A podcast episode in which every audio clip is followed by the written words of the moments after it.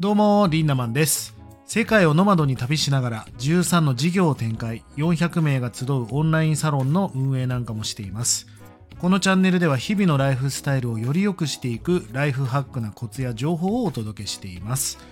え今日のテーマは生産性が爆上がりするタイムマネジメント法をお話していきたいと思います。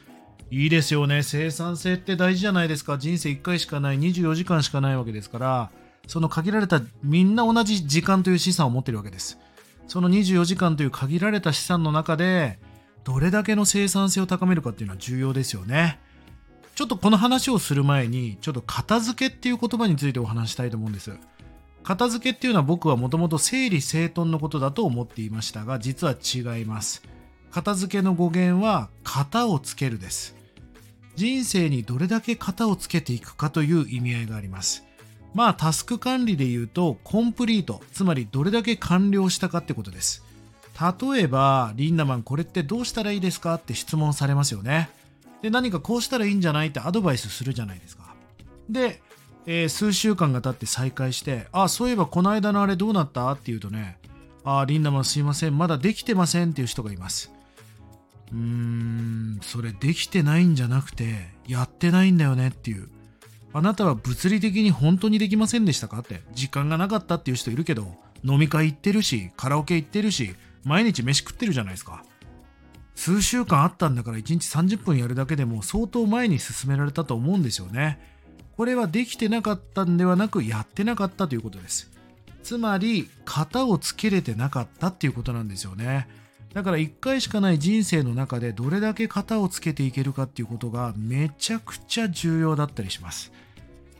それでは今日の本題に入っていきたいんですが、その辺も踏まえてね、片付けのことも踏まえて、GTD というね、タイムマネジメント法があります。これは Get Things Done っていうんですが、僕はもうどれぐらい15年、20年ぐらい前から取り入れてる、まあ、タイムマネジメント法です。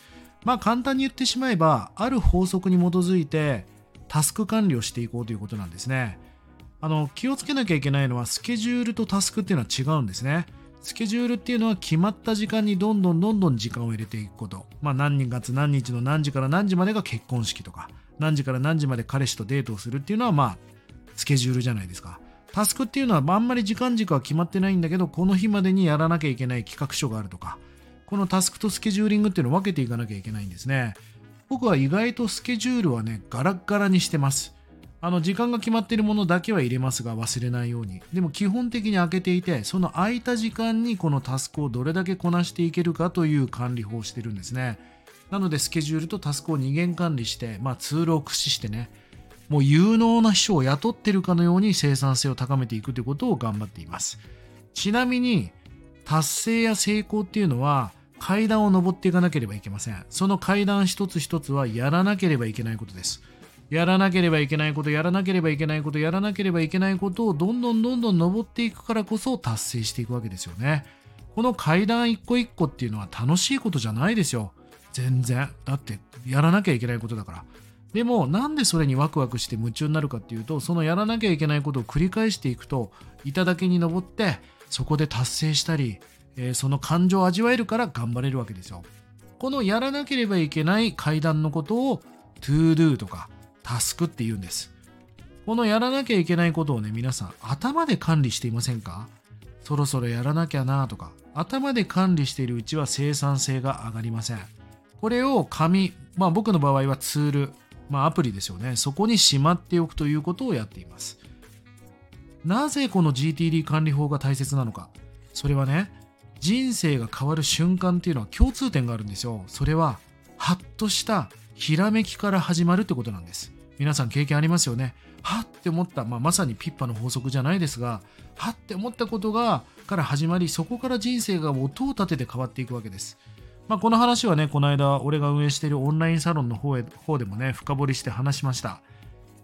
やっぱり直感、インスピレーションが最善最良の最適解を出すんです。じゃあ逆に邪魔なものは何かっていうと、忙しいという、まさに心をなくすと書きますが、その忙しさであったり、あとはタスクに追われている状態、心が切羽詰まった状態、これがインスピレーションがひらめかない、まあ邪魔な状態なわけですよ。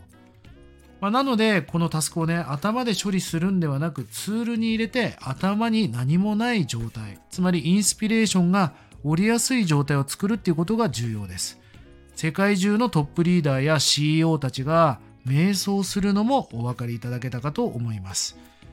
やらないといけないことを除外して頭を空っぽにしてインスピレーションを下ろすっていうことは重要ですよね。だってそれがないとひらめかないわけだから。そしてタスク管理はツールでやって頭で管理してはいけません。そこで優先順位っていうのをはっきりさせるんです。